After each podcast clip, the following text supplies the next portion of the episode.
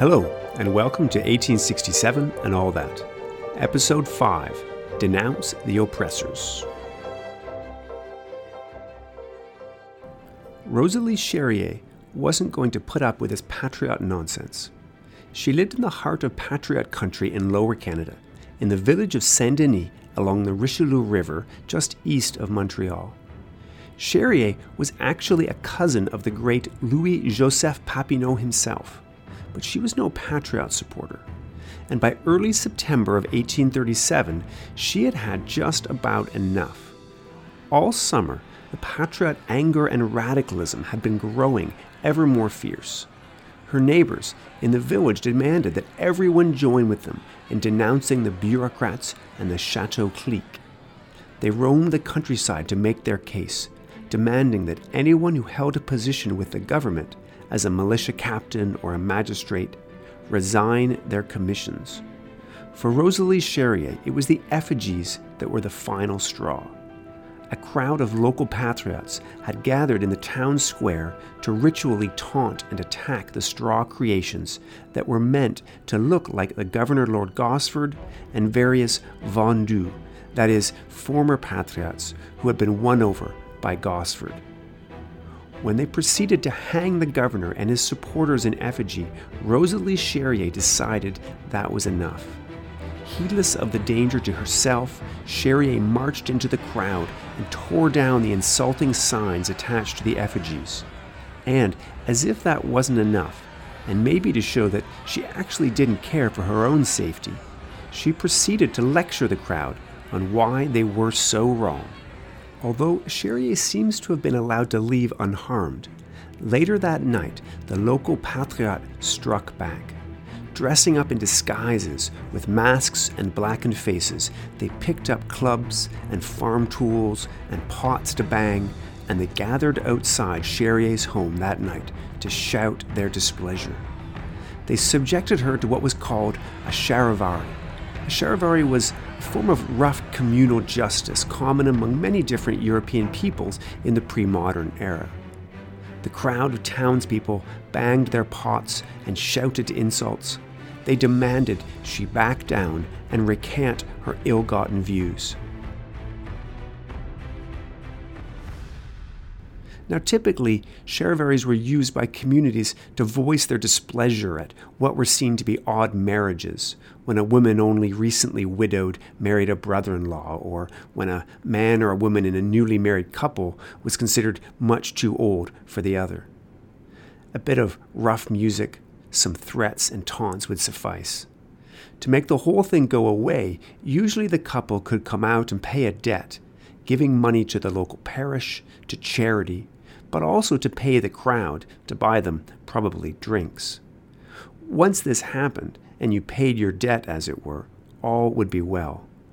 But in this summer and autumn of 1837, in these tumultuous political times, the rough communal justice of the Charivari turned from marriage to politics, and it showed up on the doorsteps of anyone who dared to openly defy the Patriot. Cherrier, though, wasn't one to be cowed. She put up with it for one night, but the next day she bought a gun and melted down her spoons for ammunition. When the crowd came for her the next night, she was ready. When they attacked the house, shots rang out from inside onto the crowd. The shots hit two people in the crowd. It was never clear if the shooter had been Rosalie Cherrier herself, but the crowd didn't care.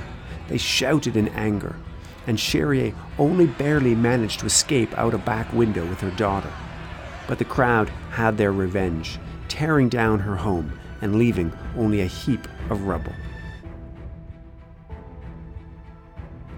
Rosalie Cherrier's story was dramatic but not unique. In the summer and autumn of 1837, patriots in Lower Canada unleashed a campaign of calculated political terror across the countryside.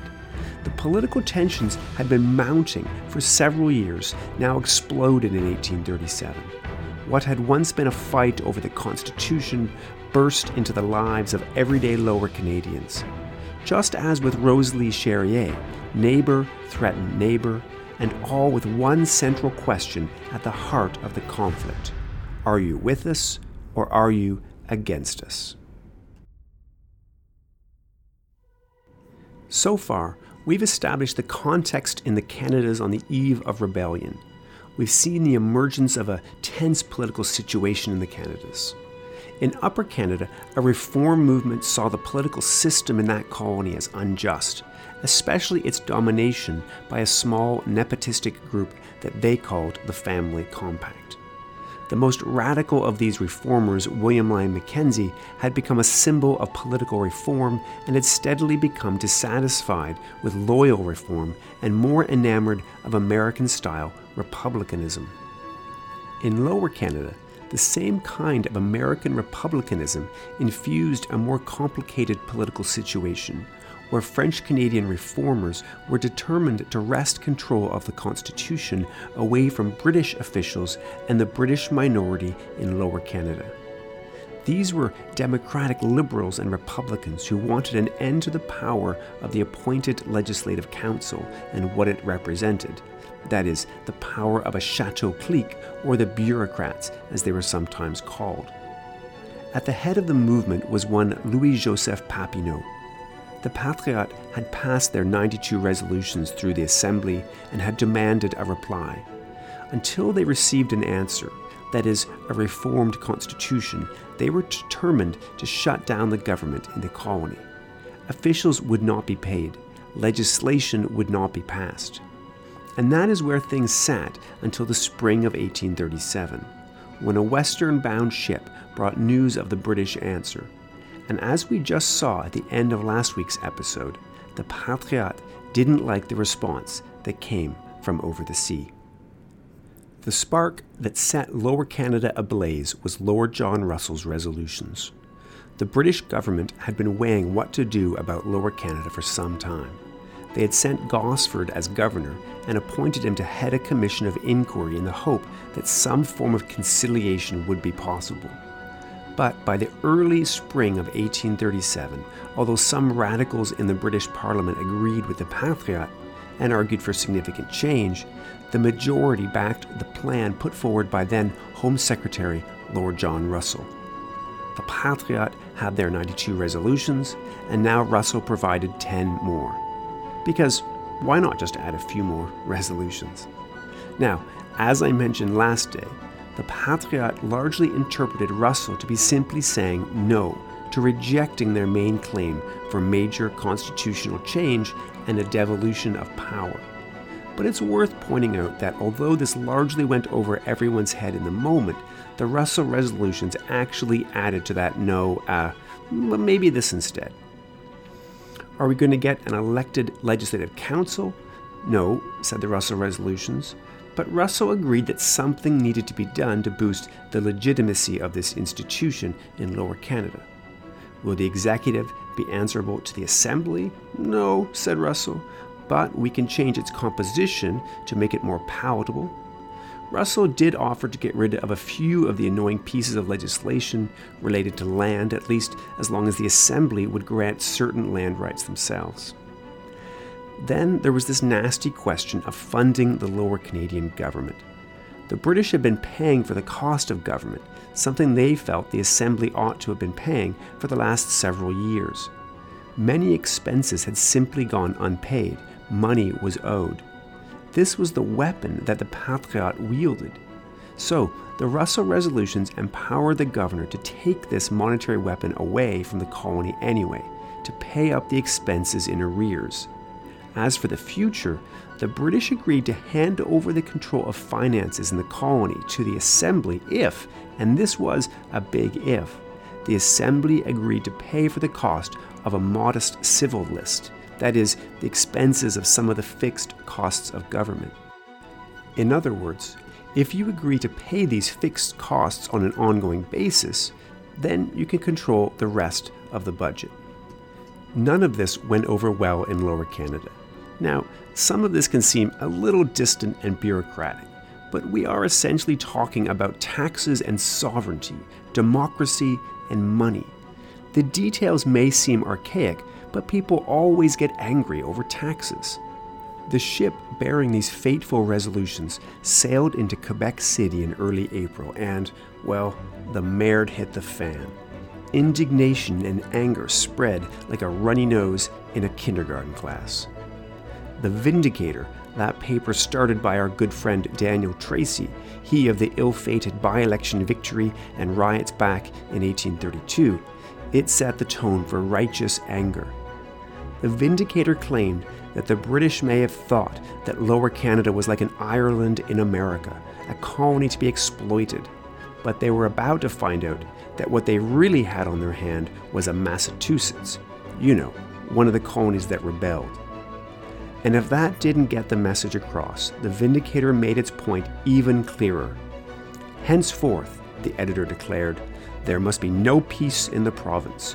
Agitate, agitate, agitate destroy the revenue, denounce the oppressors. Everything is lawful when our fundamental liberties are in danger. So, yeah, that tells you where things stood. The general patriot response was no way, we ain't gonna let this go by. The question was what to do. Luckily, or maybe unluckily, the Patriot had a useful recent historical example of how to deal with a pesky British Empire that just wouldn't listen to assertive colonials. Of course, I'm talking about the United States, or really the 13 colonies who rebelled to become the United States. And so the Patriot began to organize a resistance which, while it's still rooted in French Canadian culture and centered on the local Catholic parish, nonetheless bore an uncanny and entirely purposeful similarity to what Americans had done a couple of generations before. First, they held meetings, public agitation meetings, and then at these meetings they passed resolutions. Because who doesn't need more resolutions? The first of the great anti Russell resolutions meetings these agitation meetings took place on May 7, 1837, in St. Ours, a small village north and east of Montreal on the Richelieu River. Remember this area, the Richelieu River Valley area, because this would be one of the hotspots of Patriot support and activity in the rebellion to come. Generally, these meetings followed a typical pattern and expressed the same kinds of sentiments. The first, of course, was disgust disgust at the Russell resolutions and the lack of respect locals felt that these resolutions showed for the civil rights of the habitants. The Russell resolutions were, said one, the strongest of attacks on the weakest of rights. Next came the boycott. They would hit the British in the pocketbook. The Patriot paper La Minerve spoke of it as smuggling on a grand scale dry up the revenue. Only once the British were bereft of taxes would they realize their mistake. To put this kind of plan into action required organization. Committees were established to organize the boycott and to keep up the protest. At St. Ours and then at other meetings, resolutions came forward declaring that Les Canadiens could no longer trust the British. And then others spoke of how really it was the Americans who were the habitants' natural ally. They must look south of the border for help. This is not the last time that we'll see this hope for American assistance, this assumption that when it really mattered, the Americans would help. Finally, the meeting at St. Ours also elected delegates to send to a general convention to be held later in the year a general convention bringing delegates from all across Lower Canada. That too should sound rather familiar, kind of like the Continental Congress held very early on in the American Revolution. It was the General Convention idea, in fact, especially when combined with the general tenor of the meetings, that ultimately drew the ire of Governor Gosford. The governor was still himself committed to reconciling differences. In fact, he remained committed to trying to find some kind of a compromise until long after this had clearly become a ludicrous idea. But even Gosford could see where the American style rhetoric and talk of a general convention was heading, and so he tried, wholly unsuccessfully, to put a stop to it. On June 15th, he banned all further seditious meetings. You know, these meetings where people gathered only to encourage resistance to legitimate authority. And he particularly instructed the officers of the state, that is, magistrates and militia officers, to oppose and avoid all such meetings in the future.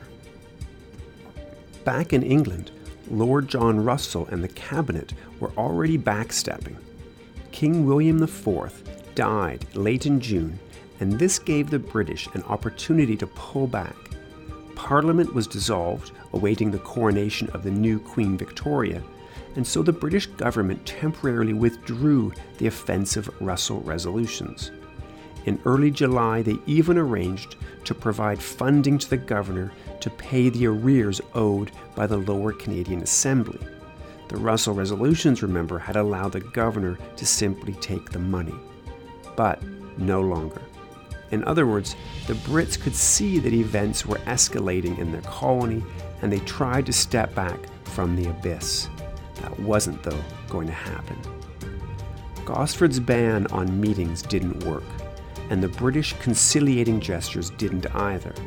The agitation meetings continued, but it wasn't the daytime gatherings that really showed what was wrong. It was what happened at night Charivari justice took over many parts of Lower Canada. Gangs of habitants took to the fields at night to whip up support for the Patriot cause. They especially focused on those representatives of the state in local areas, the magistrates and militia officers. These were often the only real link in any area with the far off government. When Gosford withdrew commissions from Patriot supporting officers and magistrates for failing to stop the meetings, this only urged the crowd to respond in kind. They put pressure on all militia officers and magistrates to resign.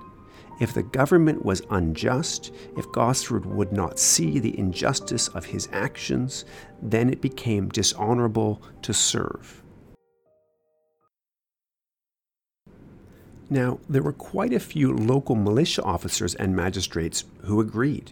They happily gave up their commission and wrote to Gosford to resign. But the crowd wasn't happy just with the vocal supporters. If an officer didn't resign, he would be visited by the Charivari. The crowd would call him out at night, throw stones through his windows, threaten to burn his barn and his crops. One of the favorite punishments was to shave off the tail or mane of someone's horse. Then everyone could see who was publicly doubting the cause. A whole lot of horses got haircuts in the summer and autumn of 1837. For the most part, the crowd withheld from actual violence. There were a few instances where things went wrong, like with Rosalie Cherrier, where we began this episode. But for the most part, this was all about nighttime threats and community intimidation. And that was often sufficient. The resignations poured into the government offices, though often with long explanations about how the resignation only came under duress. There was little authorities could do to stop the breakdown of the rule of law. The area heaviest hit by Charivari justice surrounded the Lake of Two Mountains, just north and west of Montreal. It was a relatively prosperous area, but also one with quite a mixed population divided between French and English, long-time residents and newcomers. Tensions were high, and the stakes for the Patriot of ensuring that local residents were on side politically were also significant. In mid July, the government tried to bring some of those accused of illegal activities to justice, but they soon realized how limited was their power. Two teams of constables were sent out from Montreal to go to the local area and apprehend those accused of breaking the law in the various charivaris. it wasn't easy. One constable was accosted while putting up wanted posters at a tavern. The other tavern patrons didn't agree with his idea of justice. They suggested instead that there should be a reward of a hundred pounds for the arrest of Governor Gosford. They also conversationally suggested to the constable that a fit punishment for the chief constable would be to strip him naked and leave him on top of a local hill for the mosquitoes to eat. A lovely idea of Canadian torture, if ever there was one. But even while this constable was learning what the locals thought of him, another group of constables was barely escaping with one suspect they had been able to find. It hadn't been easy. The locals were no help and, of course, professed not to know where any of the suspects were or even where their farms were. Once the constables arrested one of their wanted men, they quickly backtracked. All along the route, though, crowds of people came to the roads to shout insults at them. The constables arrived at the ferry only just in time and ordered the ferrymen at gunpoint to take them back across the river to Montreal even as they retreated across the water, a crowd of Patriot supporters showed up armed with guns and pitchforks. They shot a few rounds into the air to show their displeasure, and likely as a warning about what would happen if the constables came back. So, yeah, law and order had officially broken down.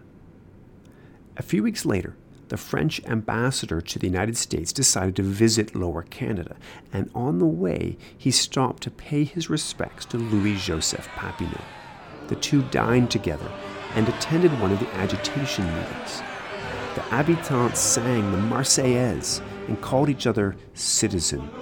To say that this would set off alarm bells for any British government officials in the years after the French Revolution and the Napoleonic Wars would be to put it mildly. But this wasn't a summer for British Empire loyalty.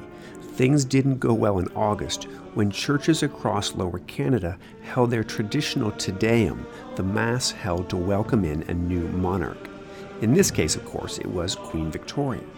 From across the colony came reports that parishioners harumphed their way through the ceremony. Some simply walked out. Others shouted, Vive Papineau! And some churches refused to ring the bells in her honor. Yet Gosford still hoped to find a compromise. He met the assembly later in August in the hope of finding a way out of the mess. But the Patriot members were as unbending as before. Unless and until the demands of the 92 resolutions were met, there was nothing to be done. The English speaking press mocked the funny costume of some patriot who were dressed in wholly local clothes so as to support the boycott. But Papineau and the Patriot had the last laugh. They withdrew from the assembly after only a few days. Without the Patriot, the assembly did not have quorum and had to be prorogued government had well and truly reached a standstill. It was in the autumn, as late summer warmth slipped away and the leaves turned red and yellow, that the Defiance switched to outright rebellion. A year or so earlier, the British minority in Lower Canada had tried to organize their own paramilitary group, the British Rifle Corps. Some local British were alarmed at Gosford's conciliation, and if he wouldn't do something to show staunch defiance, then they would take things into their own hands. Gosford, though, you'll remember, ever mindful to make a good impression, had disallowed the group's charter and not given them leave to officially organize. But this hadn't stopped the Loyalists from preparing, it merely drove them underground. They formed an organization called the Doric Club kind of fraternal lodge, but whose main goal was to represent the interests of the loyal constitutionalists, the British minority in the colony. In August, the Patriots decided it was their turn, and they looked to the American Revolution for their example. They called their new group the Fils de la Liberté, the Sons of Liberty. Now, in the American case, the Sons of Liberty had been a paramilitary organization meant to undermine British authority in the colonies. The Fils de la Liberté, the lower Canadian version, was less secretive. From late August, they took to gathering each Sunday, taking advantage of the large groups who would otherwise gather for Mass on Sundays. They paraded, marched, and performed military drills. Each week in Montreal through the autumn, their numbers grew. They would also meet in smaller groups through the week to train. And they didn't hide their purpose. In early October, the Sons of Liberty published their manifesto declaring that the people of Lower Canada deserved a government of their own choice. Hint, hint, it wasn't going to be headed by Gosford, nor was it going to contain a legislative council. The manifesto went on to say that French Canadians had already let two occasions go by to become their own sovereign people. That is, if you're counting the American Revolution and then the War of 1812. They might have missed those chances, but they weren't going to let this one, their third chance, go by without taking action. On October 1st, at another agitation meeting, this one at Saint Benoit in the Two Lakes region that we talked about earlier, where the constables had been chased away, the meeting resolved to take things even further. It was no longer enough to demand the resignations of militia officers and magistrates. The Patriots now decided to create their own officers and magistrates. Law and the military would be taken over by the people. The official state would now exist only in name. As one Patriot paper put it, let the revolution begin. The biggest public meeting yet came in late October at Saint Denis, in the hometown of Rosalie Cherrier, where we began today's episode. As many as 5,000 people gathered from counties all around Saint Denis to hear Patriot leaders and pass resolutions which drew everyone closer to open rebellion. The crowd raised a liberty pole, a tribute to Papineau and the new nation he was now seen to head. But Papineau himself seems to have already been somewhat sidelined next to even more radical voices. Speakers claimed that the provincial government existed only in name, and to make their point real, they followed up on what had happened the previous month in Two Lakes. They too called for the election of their own militia officers and their own magistrates. They would set up their own state within a state, ready for the day when the old state would be sloughed off entirely. The time had come, said another, to melt the spoons, that is, to make musket balls and be ready for action. Delegates were elected to a general convention to be held in December. It was already late October. By winter, when the rivers and lakes froze, that would be the time to act. Then, the troops in the colony would be cut off from reinforcements. The habitants could move freely about the colony, and they would take their nation into their own hands.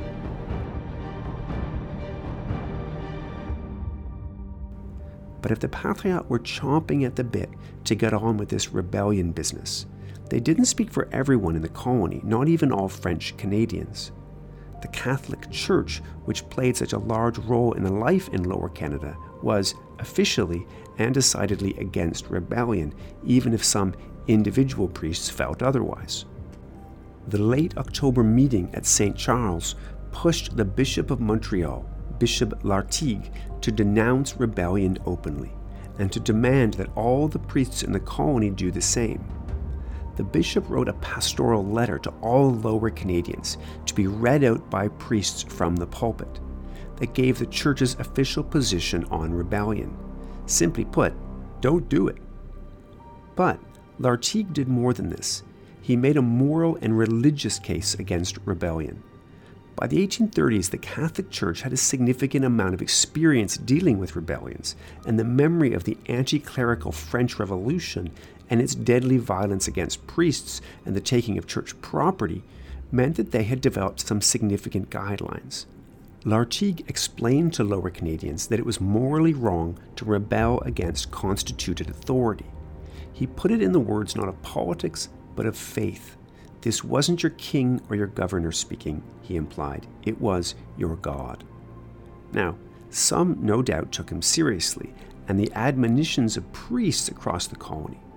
But opinion was divided. Lartigue's pastoral letter, his official decree, was read out across the colony from priests in the pulpit. In some parts of the colony, though, when priests read out Lartigue's letter, parishioners walked out of the church, or they shouted slogans like Vive Papineau or Abat l'évêque, down with the bishop. And they sang the ever revolutionary Marseillaise. Conflict finally boiled over in Montreal, in that city so divided between the different factions, set up so close next to each other, house by house, with the Sons of Liberty living cheek by jowl alongside the Doric Club. The rival sides were almost bound to get into action. The precipitating cause was a planned march by the Sons of Liberty for Monday, November 6th. For weeks, the Sons of Liberty marches had been growing, and their opponents had seen enough, seeing in these marches signs of outright disloyalty and treason. The Doric Club sent depositions to local magistrates saying that the Sons of Liberty were planning to march and parade through the streets on November 6th. The Doric Club would be bound to respond, and so violence would ensue. In response, the magistrates forbade any such public gatherings. They met with Papineau and other leaders of the Sons of Liberty, especially a man named Thomas Storrow Brown. Brown was an English Canadian who had become a leader of the Sons of Liberty and was seen by those in the English community as a turncoat, much like Patriots viewed those former French Canadian allies who accepted appointments by the governor as themselves turncoats or vendus, as they were called. Brown insisted that the meetings must go ahead and promised, he really promised, that all would be peaceful. Monday, November 6th came, and the Sons of Liberty went ahead with their meetings. They gathered in a tavern that opened out onto St. James Street the Street of Blood from back in 1832. Rousing speeches inside the meeting stirred up the sons about their mission. But outside the tavern, a small group of loyalists connected to the Doric Club had gathered. They were determined to stir up a bit of trouble. They shouted insults at the crowd and threw stones. The sons finished up their meeting and then decided that they would show these fellows who really controlled the streets of Montreal. With batons and a few guns to hand, the Sons of Liberty turned and swept the small group of Doric Club supporters from the streets. They chased stragglers to the homes of local Loyalist supporters and threw their own stones, smashing windows as they went. But this wasn't the end of the fight. The first group of Dorics who had been harassing the Sons of Liberty were only stragglers. The Doric Club had set up posters over the weekend calling all loyal subjects to gather on the Monday and not allow the rebellious Sons of Liberty to march. The leader of the Sons of Liberty, Thomas Storrow Brown, was the first to go down. Heading home, he came across a gang of Dorics who attacked him. He was hit over the back of the head with a cudgel. He escaped alive, but would lose sight in one of his eyes from the wounds. Other Doric supporters now took control of the streets, clashing with Sons of Liberty wherever they saw them. They also attacked Papineau's home before moving on to the offices of the paper The Vindicator. Here, they broke in and trashed the place, throwing the presses out into the street. By this point, magistrates had called out the troops from the garrison to restore order. Eventually, that's exactly what they did but not before the Doric Club gangs had attacked the homes of other Patriot supporters. The crowd tended to be angriest at the English speaking Patriots. It wasn't the first nor the last time that the crowd's anger on both sides would be most harshly directed to those who they thought were like them, or should be, but supported the other side. The narcissism of small differences is what Freud called this little joy of human nature, where people hate not their furthest enemies, but those closest to them who differ only a little. Finally, at this point in the midst of the revolutionary gatherings and the setting up of a state within a state and violence on the streets, Governor Gosford seems to have realized that things had gone too far, that conciliation probably wasn't going to work he sent off to England for permission to impose martial law and suspend habeas corpus. He gave in to the urgings for action by the military commander in the colony. This was Lord Colborne. Remember him of Waterloo fame? And former governor of Upper Canada, who the British had asked to stay on to take charge of the military in British um, North America. Colborne hadn't gone anywhere, and he had been pushing Gosford to be more assertive and clamp down on dissidents. Finally, Gosford seems to have got it. Perhaps not surprisingly, it was a rumored French link which finally pushed him over the edge. There were rumors of French military officers having arrived in the colony to advise the Patriote. It's not clear if this was even true, but it was at least enough for Gosford. In mid November, he issued arrest warrants for Patriot leaders. He would round up the ringleaders and put an end to this once and for all. Governor Gosford stepped back, and the British General John Colborne took charge. The time for compromise was well and truly over. Next week, we'll be right back in Lower Canada in November and December of 1837. Gosford steps aside, as does, in part, Papineau, and the more militant of the actors on both sides step to the front. The time for talk was over, and it was literally time to melt down the spoons to make musket balls and, even better, to go to the United States for arms and ammunition. We won't forget Upper Canada. The reformers there were watching what was happening in Lower Canada, some with both alarm and others with enthusiasm. But for the moment, we'll hold off on that part of the story, for it was in Lower Canada, and especially south and east of Montreal, along the shores of the Richelieu River, that the major military phase of the rebellions of 1837 would begin. And that's where we go next week. Thanks so much for listening to this podcast. Uh, please do leave a five star review wherever you get your podcasts. And don't forget to subscribe if you haven't already. Uh, we're starting with the rebellions, but we'll move on from there to other great topics in Canadian political history. 1867 and All That is created, written, and narrated by me, Christopher Dummitt, and produced by Jessica Clement with the generous support of Trent Online at Trent University. Until next time, remember, there's a lot of all that to 1867 and all that.